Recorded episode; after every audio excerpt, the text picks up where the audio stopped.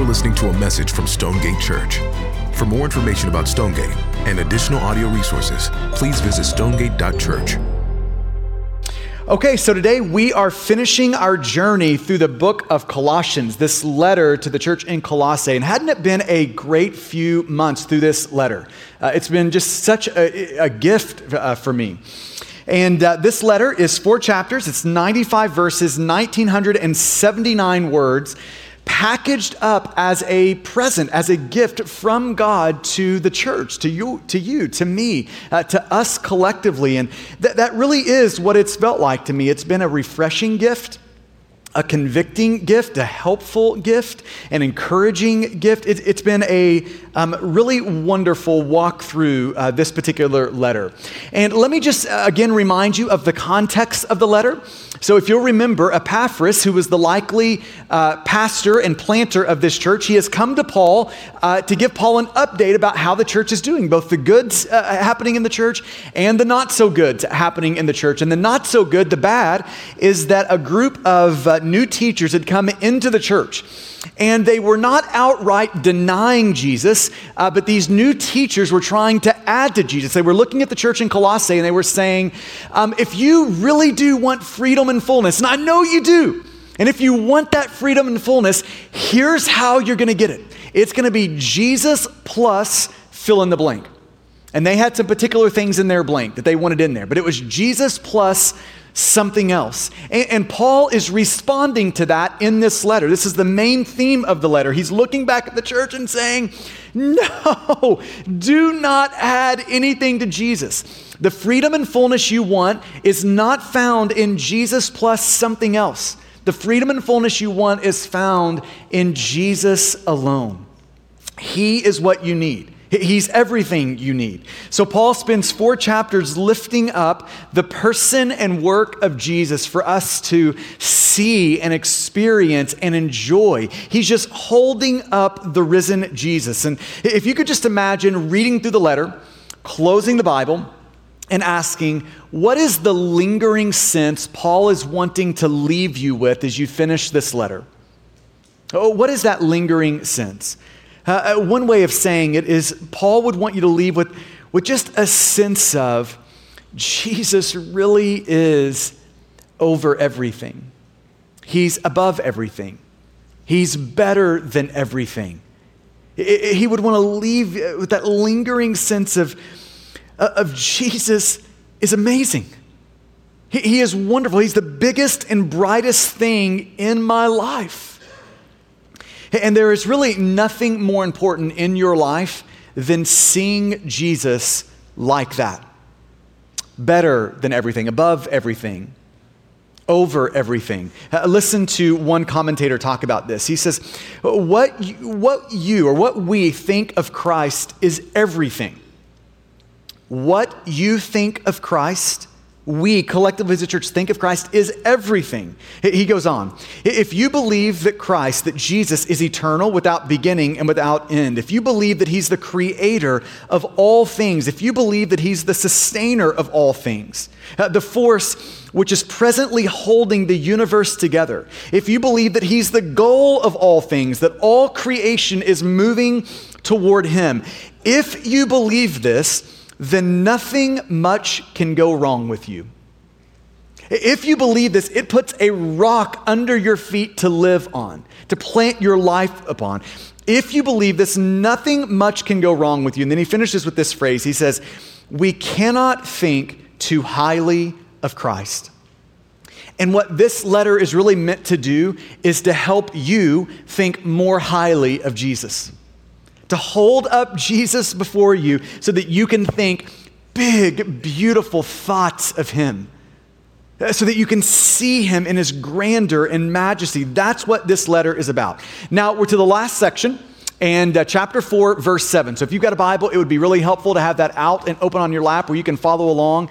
Uh, right above verse 7 in the ESV, which is the translation we typically preach out of, you're going to find the words final greeting.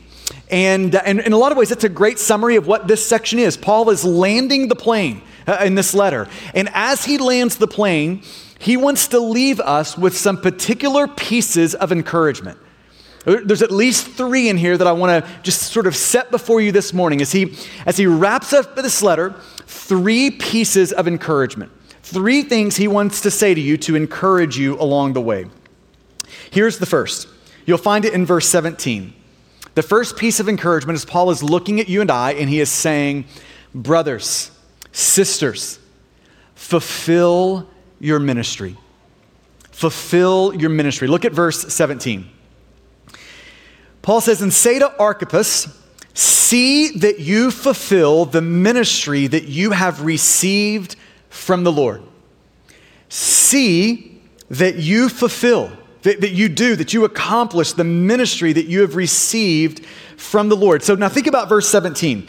It was aimed at a man living a couple of thousand years ago in a particular city, right? It was aimed at him, Ar- Archippus, but it was recorded. It, it was written down so that we could receive it or read it a couple of thousand years later and then receive it from the Lord. So, yes, it was addressed to him, but through him, it is addressed to you see that you fulfill, and let me just focus on this phrase first the ministry that you have received. See that you fulfill the ministry that you have received. Now, uh, we don't know much about Archippus. And we have no way to know uh, the particulars of the ministry that he received from the Lord. And I think that's by design. It's, it's by design so that the application could be very broad. So w- when you come across verse 17, we're supposed to read it and think something like this um, Yes, Archippus. Uh, be about the ministry that you've received, accomplish it, get, get, about doing it. And then we're supposed to think, and oh, yeah, I, I should probably get about that too. I should probably figure out what that looks like, what that is, and I should get about the work of that ministry too. I should set my hand to these things too. I, just like Archippus, should be about these things that the Lord has given me. It is meant to be received not just to Archippus, but to you personally. This is the Lord communicating this to you. And here's the reason that we need to receive it. If you are in Christ, if you're in Christ, you are in ministry. We just need to own that. If you're in Christ, you are in ministry. Now, the word ministry um, in our day and age has sort of a technical sense to it. Uh, it's, it's many times the way we refer to people who are vocationally in ministry. But that is not what I'm talking about here. Uh, this is the broad application of ministry. If you are in Christ, you are in ministry. The Lord has things designed for you to do. If you're in Christ, you are in ministry. The Bible affirms this in many places. Uh, one is Ephesians chapter 2. Uh, if you think about the first nine verses of Ephesians 2, it is um, showing us the saving work of God in a human life. Uh, it talks about how we're dead in our sin, but God makes our dead hearts alive. He, he resurrects our dead hearts. And when our hearts come alive, uh, they do uh, this first they cry out to God in faith.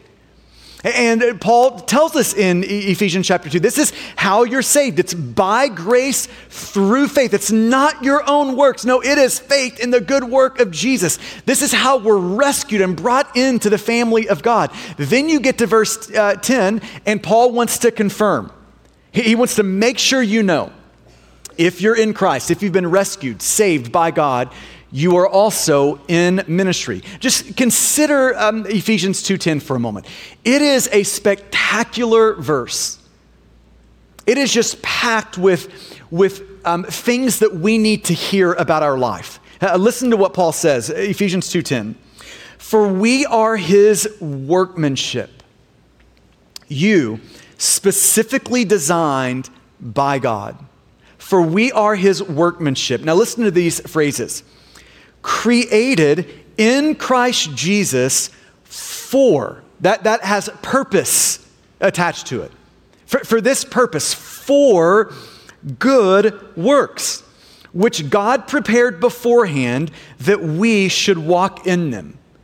Let's just receive that from the Lord today that, that you, you're workmanship designed by him, and you were created for good works. God put you on this planet for purposes. He designed some things for you.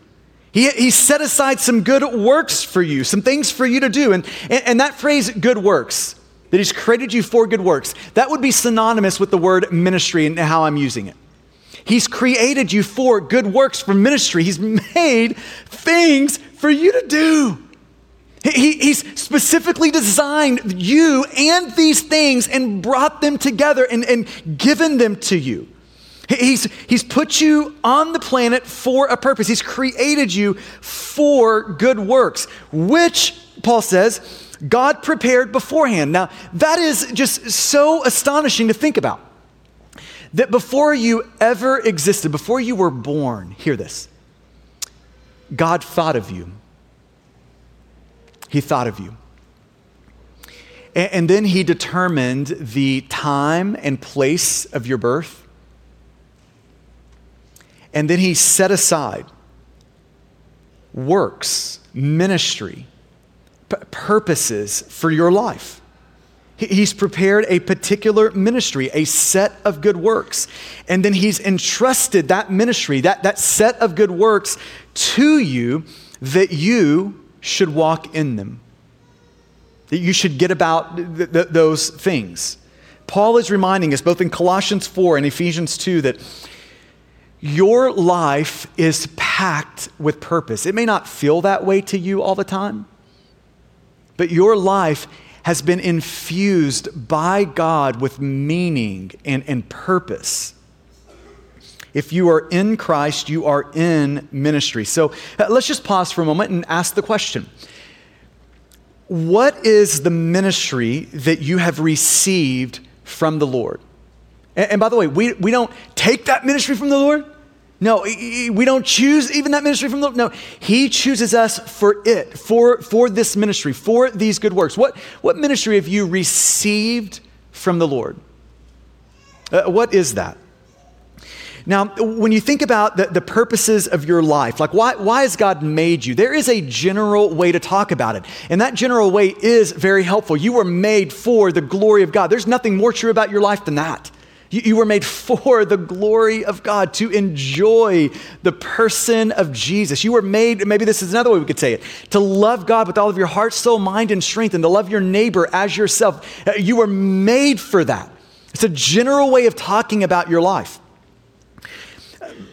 And as good as that is, um, it's also right to affirm that in each season of your life, that general call to love God and love your neighbor, to, to glorify God, to enjoy Jesus, that general call is going to take specific shape, a, a particular shape in your life. It's going to have particular application a specific way that general call is going to play out. So I'll just give you examples of this from people across our church family. Uh, I bumped into a person, uh, a mom, a couple of weeks ago, and we uh, were chatting in the lobby. And I mean, she's the jungle gym. She has like nine little kids, you know, all over her. I mean, she's just in that season of life with a lot of young kids. And uh, she looked at me in the middle of that conversation and just looked at her kids and said, This is, this is the ministry that the Lord's given me right now is to shepherd and to evangelize and to help grow up uh, these little kiddos. And that, that's a wonderful ministry. That, that's that general call coming down in a specific, particular form, and the Lord's entrusted that ministry for her. It's not flashy. It's not going to show up in the newspaper as some amazing work, but the Lord looks at that and calls that significant, amazing works and ministry that He's entrusted uh, to her.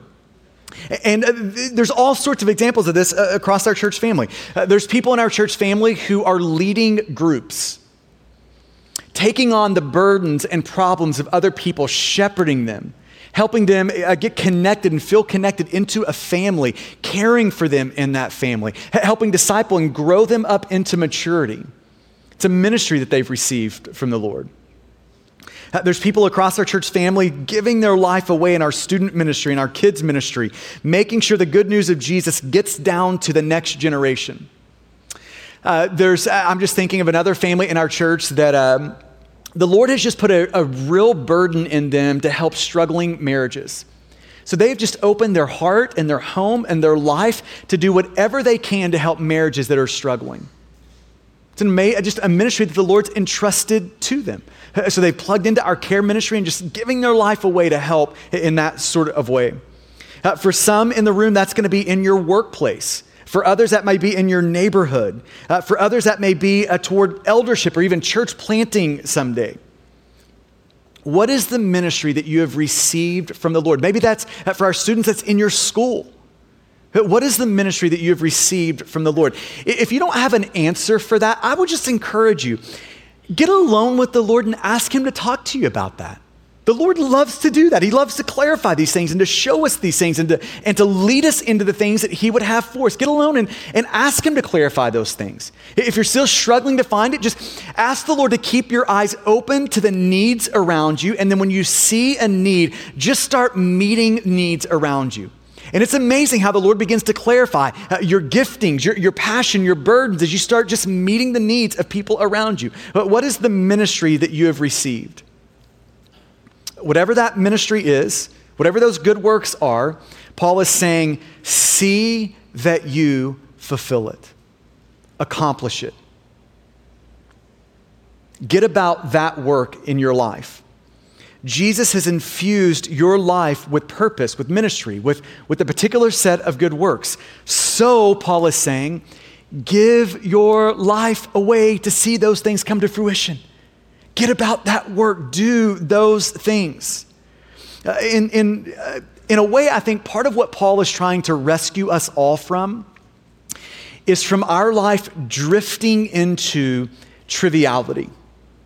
Just spending our, our time and our energy and our effort on things that in the end do not matter.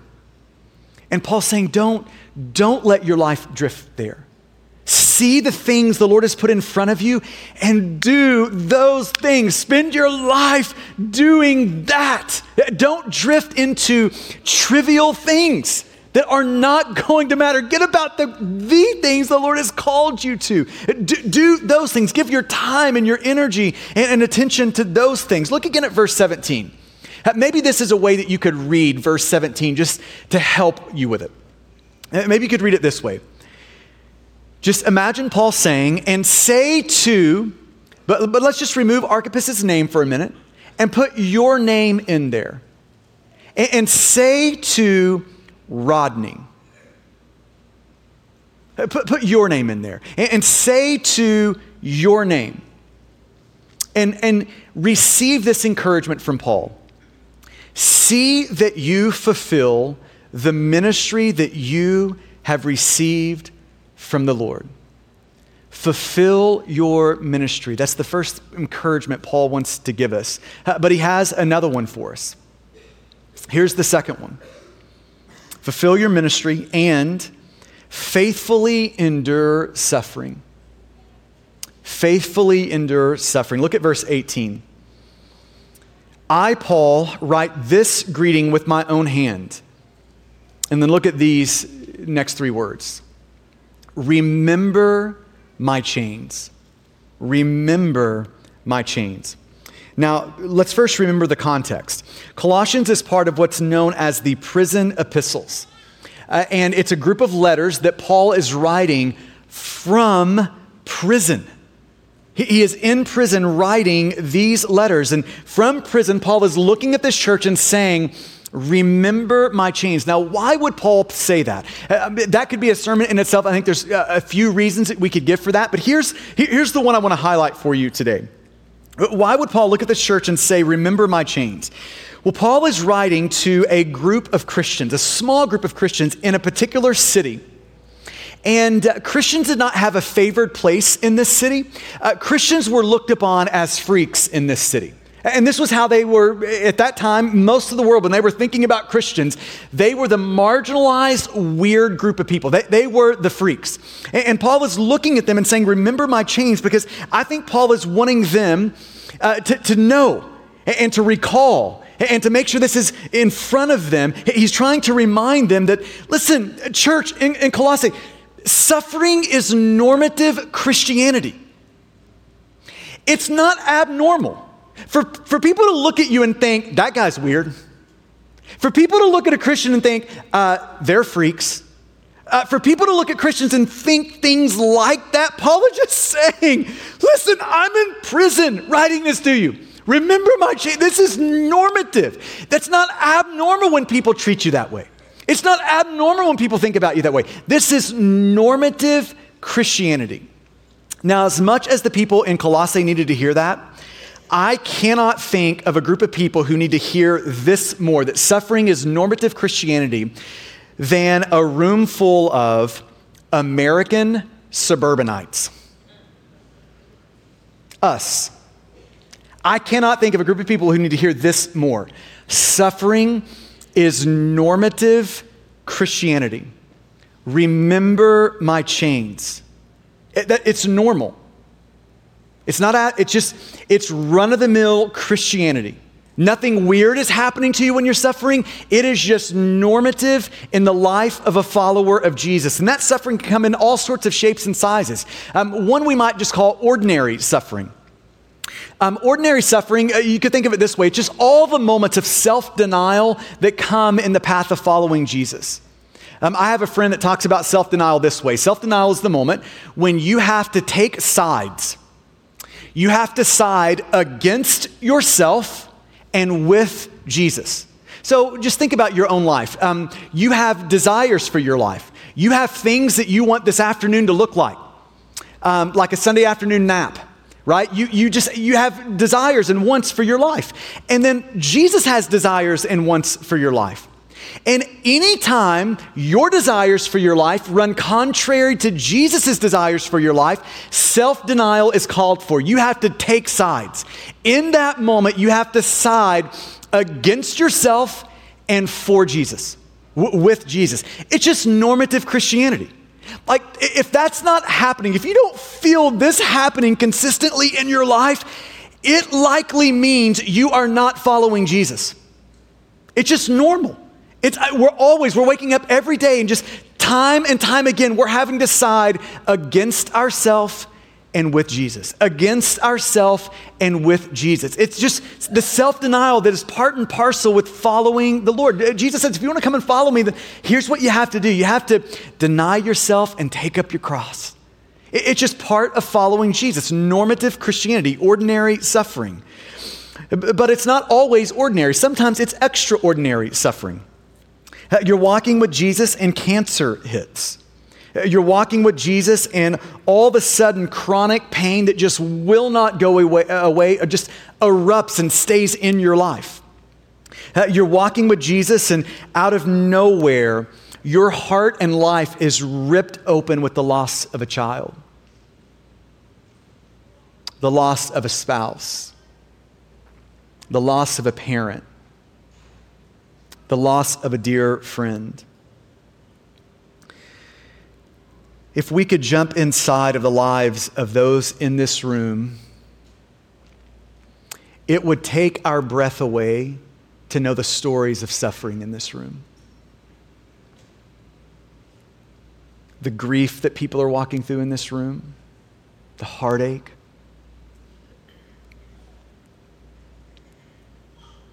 Or you're walking with Jesus and persecution comes ridicule, mockery, prison comes. Uh, I was sitting with a friend of mine just a couple of weeks ago and just reminded of his story that he grew up in a Muslim context. And uh, the moment he said yes to Jesus, that Jesus saved him and brought him into his family and he gives his life to Jesus, was the moment his dad disowned him. Suffering is normative Christianity. Um, my, one of my favorite guys in church history is a guy named John Bunyan. He wrote The Pilgrim's Progress. Uh, John Bunyan wrote The Pilgrim's Progress in prison. He stayed in jail for 12 years. 12 years of his life, not getting to see his family, not getting to be a dad. 12 years of his life because he wouldn't agree to stop preaching Jesus. Or take Paul. Uh, Paul endured so much for Jesus' sake. In 2 Corinthians 11, we get a snippet of some of those sufferings. Paul says, Five times I received at the hands of the Jews the 40 lashes less one. Three times I was beaten with rods. Once I was stoned. Just, I don't know how bad your life's been, but I doubt you have been stoned yet, right? At once I was stoned. Three times I was shipwrecked. A night and a day I was adrift at sea, on frequent journeys, in dangers from rivers, dangers from robbers, dangers from my own people, dangers from the Gentiles, danger in the city, danger in the wilderness, danger at sea, danger from false brothers, in toil and hardship, through many a sleepless night, in hunger and thirst, often without food, in cold and exposure. Just normative Christianity. Uh, in Acts 14, it's an amazing, it's an amazing moment in Paul's life. Paul is uh, preaching in a city in Lystra, and uh, all of a sudden the crowd turns on him. They grab Paul, they drag him outside the city, and they stone him. And they stone him long enough and hard enough where they all think he's dead. They leave him for dead. They, they leave and go back into the city, leave a dead body behind. Paul's friends gather around him and pray for him, and Paul pops up. And the next day, that brother is preaching in another city. Eh, it's just amazing. And Paul is trying to say, remember my change. This is normative Christianity. Suffering is normative, it's not abnormal. Eh, Paul is wanting eh, us to remember that persecution is more normative in the life of a Christian than applause. It's more normative, suffering for Jesus' sake. This is why Paul says in 2 Timothy 3:12, "Indeed, all who desire to live a godly life in Christ Jesus will be persecuted." It's normative Christianity. This is why Peter, writing to a persecuted band of followers of Jesus, this is why he says in 1 Peter chapter 4 verse 12, "Beloved, do not be surprised at the fiery trial when it comes upon you to test you as though something strange were happening to you. Peter's just saying, listen, it's not strange. This is normative. This should be expected in the life of a follower of Jesus. And if verses like this feel strange to you, if it does, if you're sitting here and you're like, well, I know it should be normal, this feels so weird, I, I don't know, it, it doesn't feel normal. If, if that's true of you, if this feels weird and abnormal to you, then you need to read Christian biography. You need to grow acquainted with some saints who have gone before you who have suffered so dearly uh, in their walk with Jesus. Uh, maybe you could subs- uh, subscribe to the Voice of the Martyrs uh, newsletter, and, and you can get a sense of today, 21st century, the amount of persecution and suffering happening to followers of Jesus. This is normative Christianity. And I think we need this reminder in this room. We, as Christians in the American context, we are heading into a season where holding to Jesus is going to be harder and harder and harder. Uh, let's just take the issue of sexuality as, uh, for instance as the church holds to the teachings uh, of the scriptures, the teaching of Jesus about sexuality, refusing to bend to the sort of cultural pressure.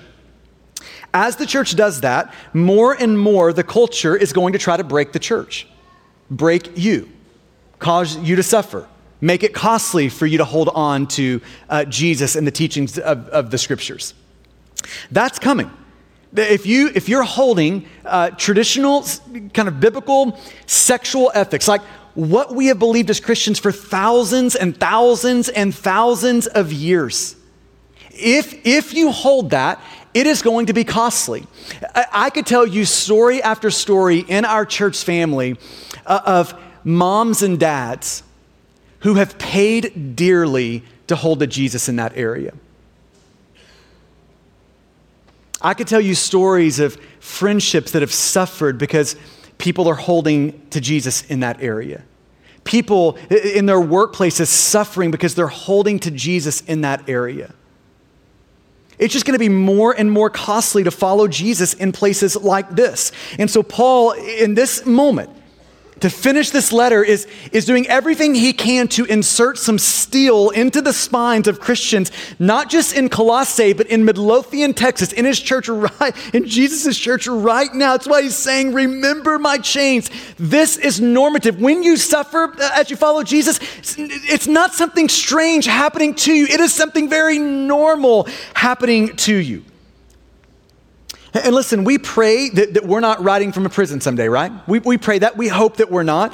But if that does come for us, if it comes for you, if it comes for me, uh, we can do what Jesus says in Matthew chapter 5. We can rejoice and be glad, right? And, and why can we do that? Well, one, we can do that because we know our reward's going to be great in heaven, Jesus says. But here's the other reason we can do that we know that we have good company in those prisons, right? Jesus says, For so they persecuted the prophets who were before you. This is normative Christianity. Paul's saying, faithfully endure suffering. Remember my chains. Now, when I put those together, fulfill uh, your ministry, faithfully endure suffering, one of the questions it makes me ask is, I want to do that. I, I don't want to just do that for like a month of my life, a year of my life. I want to do that with the entirety of my life. However many breaths the Lord gives me, I want these things to be true. I want to spend my days fulfilling the, the work that the Lord has given me to do faithfully enduring suffering. I want that, but it makes me ask the question how in the world am I going to be able to do that? What, what am I going to need to make it to the end faithful to Jesus? Now, Paul doesn't tell us everything we need in this passage, but he does show us one thing we're going to need. If you want to fulfill your ministry, faithfully endure suffering, here is one thing you're going to need. It's his third piece of encouragement you need to follow Jesus with friends. To follow Jesus with friends. Christianity is a team sport. To make it, to make it to the end, you need friends. Listen to one commentator talk about Paul's life, just commentating on this passage that we're looking at. He says, If one thing is clear, it's this following Jesus was costly for Paul. It cost him dearly to follow Jesus. Uh, there was nothing he'd rather do. He wanted to follow Jesus, but nothing he'd rather do, but it profoundly affected him physically, psychologically, and spiritually. Now, listen to the last uh, thing this guy says. He says, Paul needed his friends. He needed his friends. And I think it's safe to assume that if Paul needed friends, you need friends. You need friends. It doesn't matter if you're five in this room or 95. You need friends. The scriptures show us this over and over. Proverbs 18 24. A man of many companions may come to ruin, but there is a friend who sticks closer than a brother. Now, let's think that proverb through for a moment. So here is ruin and we don't it doesn't specify what kind of ruin. It's every kind of ruin. It could be financial ruin moral ruin emotional ruin marriage ruin. Whatever kind of ruin you want to put in there th- this is covering that type of disaster. And what protects us from ruin? Well this proverb shows us what won't protect us. Many companions. You could translate that now. Um, many facebook friends. Acquaintances people that you kind of know. That will not protect you, but what will protect us from ruin? A faithful friend. A faithful friend, one who sticks closer than a brother. Or how about Ecclesiastes chapter 4? Two are better than one because they have a good reward for their toil. For if they fall, one will lift up his fellow. But woe like, I feel sorry for this guy, but, but woe to him who is alone when he falls and has not another to lift him up. You need friends. Um, I love Lord of the Rings. Any Lord of the Rings fans in here? Okay, we've got a few Christians in the room. That's a good thing. It's good to know. Um, one of the reasons I love Lord of the Rings is because, uh, I, from my perspective, I think it has a very surprising hero. So think about the stories and the characters. Um, I love Gandalf. I'm a huge fan of Gandalf, but Gandalf is not the hero of the story. Um, I love Aragorn. Uh, he's an amazing character. I, I, he's awesome, but he's not the hero of the story. Um, I love Legolas. Um, there has never been one born of an elf who has ever shot a bow and arrow like that guy, right? I mean, it's amazing. But he's not the hero of the story. I love Frodo. He's an amazing hobbit, isn't he? But but as I mean, he's the one that like got the ring into the fire and say all that happened, Frodo. But he is not the hero of the story. Do you know what the hero of the story is? Sam. He's the hero of the story. And you know why he's the hero of the story? He is a faithful friend. And every Frodo needs a Sam. Middle Earth is ruined apart from Sam, a faithful friend. And that has been so true in my life. The last four years have been um, some of the toughest of my life. Uh, it started, that, that four year span started with um, a lot of marriage conflict. Laura and I, for the first 15 years of our marriage, had virtually no conflict, uh, very little skirmishes, but n- no major battles. And then at about year 15, a war erupted that lasted about two years. And it was mainly around fostering. It was, it was such a painful season for Laura. It was such a painful season for me. It was just a hard, hard season. And when we look back over that two year span, uh, we oftentimes just will oftentimes look back and, and just rehearse and say to one another, where, where would we be apart from faithful friends? Would we have made it apart from faithful friends? who were unwilling to see us go to ruin, where would we have been? Um, we walk out of that season with a limp into uh, this thing. I don't know if you've heard of it, it's called a pandemic. And uh, straight into a pandemic that led uh, straight into just such a difficult season of racial strife, which led right into um, the worst political season of my lifetime. Um, when, when I have like pastor friends uh, that say things like, I'm going to quit, I can see why that is. It has been such a hard season navigating that, working through all of those things. And when I think about the last two years, I often just ask the question where would I be? Would I have made it apart from faithful friends. Would I've made it? We all need friends. I agree with J.C. Ryle, the old Anglican uh, pastor, when he said this This world is full of sorrow because it's full of sin. It's a dark place. This world is a lonely and disappointing place. Uh, but then he goes on to say this The brightest sunbeam one of God's most precious gifts that He gives to, to, His sons and daughters, the brightest sunbeam in it is a friend. Because friendship halves our troubles and doubles our joy. Yes, you need friends. Follow Jesus with friends. Now, it's worth me clarifying and saying for some uh, in the room or some listening, uh, and this is probably in particular for like the 25 and 30 and down crowd, there is a tendency. This is one of the pitfalls you can get into with friendship. It's a distortion of friendship. Uh, but one pitfall is to overemphasize friendship, all the way to the point of what we might call codependency. That is a temptation, it's a pitfall, but it's a distortion of friendship. So, so that is a potential pitfall, but there's a pitfall on the other side of it. And I think the other side is where most people in the room are. And it's not an overemphasis of friendship, it's an underemphasis of friendship. Most people in this room are living on a starvation diet of friends. When I ask people about friendship, I, all, I, this is uh, just in almost every situation.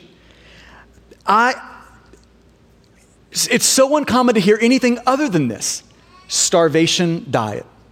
Uh, when I ask people who are 40, 50, and 60, hey, um, tell me about two or three great friendships you've developed over the last decade of your life. People cannot do it. Just not cultivating and developing friendship. It's, it's a starvation diet uh, of friendships. And on some level, I have empathy for this. Uh, when, when kids showed up in my life, it's like room for everything else vanished in that moment. Uh, so, so I can appreciate, uh, I read this tweet a couple of years ago, and I think it's hilarious and true, and I empathize with it. Uh, a guy said, Nobody talks about Jesus' miracle of having 12 close friends in his 30s. I'm like, I, I, agree with that. We need to talk about that miracle more often. Ironically, in one month, that had uh, a half million likes. So obviously, it is resonating deeply in the lives of people because we are all, generally speaking, on a starvation diet of friends. But look at this text. Paul is not on a starvation diet of friends. Paul is rich in friendship. And he is inviting you into that wealth of friendship. Look at what Paul does in this text. He starts by platforming his friends. And by platforming, I just mean naming them. Paul names his friends. He, names eight of them in this text. He's just reeling them off. Here, are people that I'm doing life with. Here are those faithful brothers in my life that, that are sticking so close to me, who have been with me uh, through thick and thin. Here they are. And he just starts naming them. Uh, one in verse 7, in verse 9, in verse 10, uh, a couple in verse 11, uh, 12, 14. He, he's just naming his friends. Whatever a loner is, Paul is the opposite. Paul is rich in friendship. He values friendship. Paul is spending time cultivating friendship. And he, and he spent time doing that because friendship was important to Paul. He saw the importance of friendship. So let me ask you the question Are you rich in friends? Are you rich in friendship? If so, you should thank God for that this morning. You, you, should, you should take a moment where you are and thank the Lord for blessing you in this season of your life with rich friendships. If not, you should this morning begin to pray for friends. Ask God to give you friends that stick closer than a brother, closer than a sister ask God for friends. And then, after you ask God for friends, pursue friendship. And I want to burst this bu- bubble for you. Most of us have a passive approach. Friends will just come to me. No, they're not. You are going to have to aggressively pursue friendship. Do you remember how you made friends when you were like five or six years old?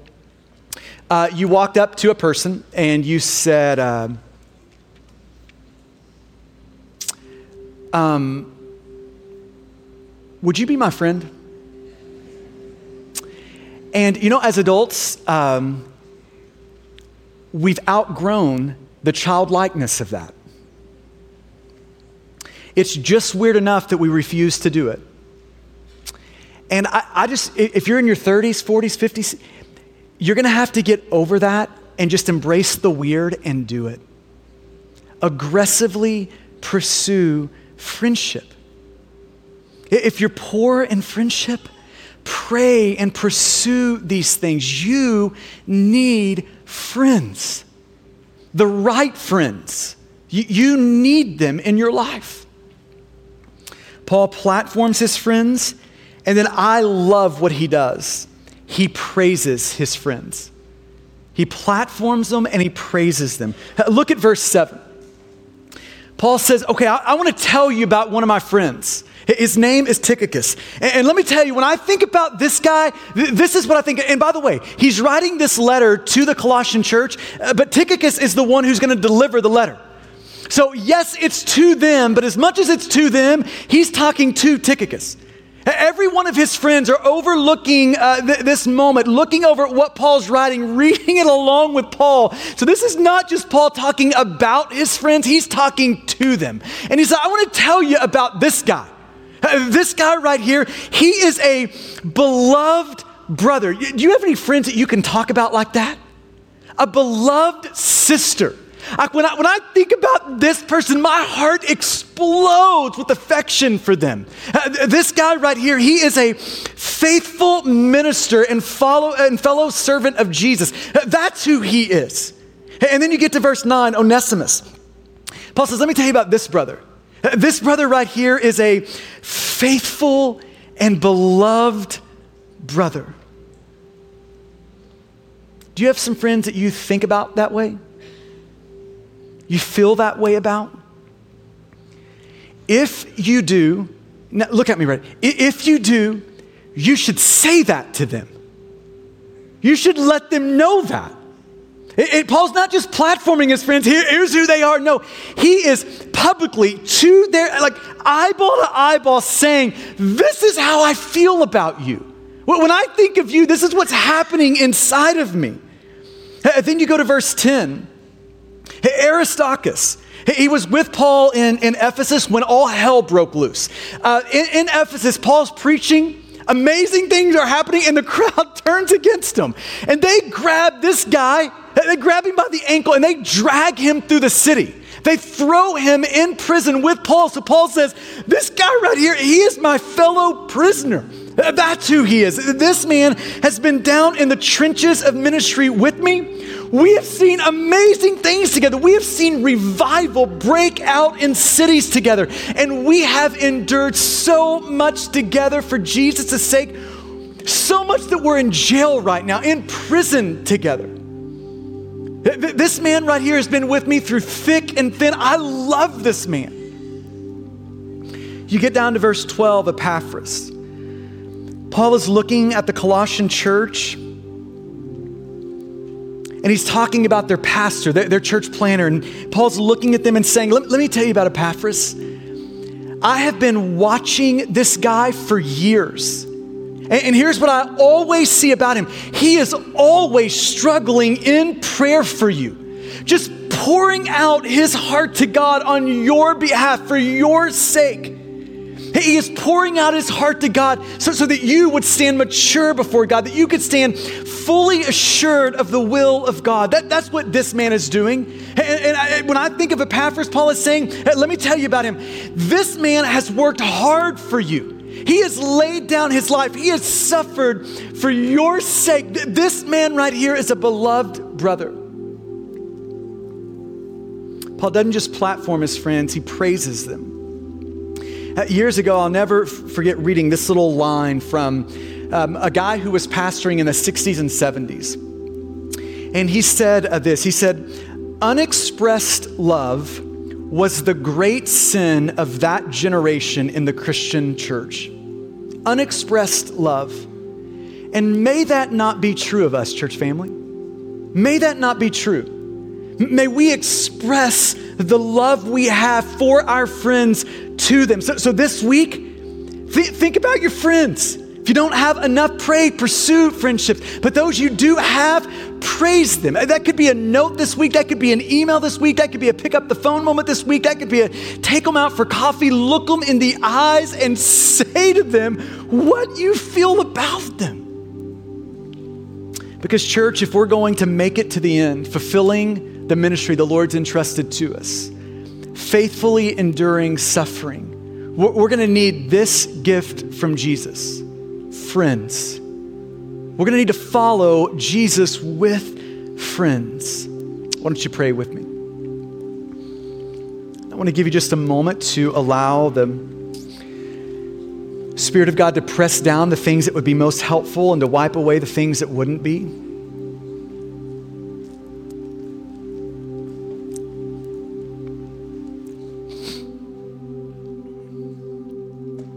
Why don't you just ask the Lord there where you are to speak to you? To bring home to your heart the one or two or three things that you need to consider deeply this morning.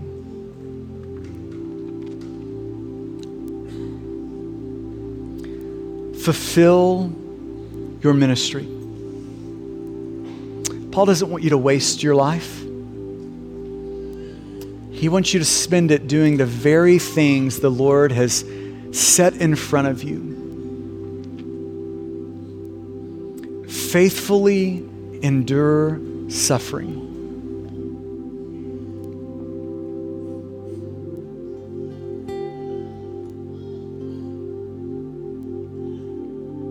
Follow Jesus with friends, the right friends.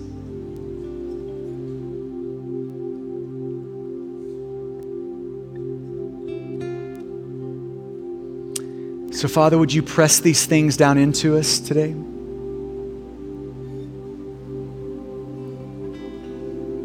Would you speak to us? Would you address us? Father, would you give us responsive hearts? Ready to bend to the things that you would want?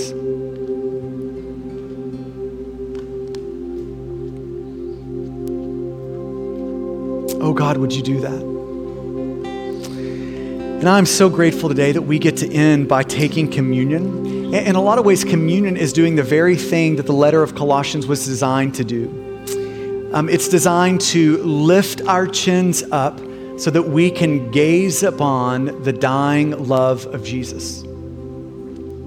That's what communion is for. And let me remind you of um, who communion is for. It's for those in relationship with Jesus. So if this morning you have not trusted Jesus as your Savior, if you've not surrendered to Him, if you have not turned from your sin and hurled your life upon Him, holding up your life to God and saying, I'm trusting in the person and work of Jesus, rescue me. That's your first work this morning. So before you take communion, take Jesus this morning. Run to Christ this morning. There where you are in the best way you know how, offer your life to Him. But it's also for those who are in right relationship with Jesus. So, is there any sin that you need to repent of? Anything you need to confess to the Lord or to a brother or sister this morning? You need to do that before you take communion today. And then, thirdly, it's for rejoicing for, for rejoicing. I love the last couple of, of uh, words that Paul leaves us with. Uh, the last phrase is grace be with you. And here's the reason communion is a moment of rejoicing. As we are gazing upon the dying love of Jesus, it is a reminder that grace will never leave us. It will always be with us. There's never going to be a day that you wake up where grace will not greet you in the morning. It's going to stay with you forever because of the life, death, and resurrection of Jesus. So, this is how communion works. Uh, you should have gotten a cup on the way in. If you didn't, there's going to be some up here. And so, we're going to give you some time uh, to spend with the Lord. I, these guys are going to play. We're going to start singing here in a moment. And as you're ready, there where you are in your seat, uh, you can peel back the layers, um, have the bread, and have the juice there where you are. So, Father, would you meet us? Father, would you meet us? And it's in the great name of Jesus that we ask it. Amen.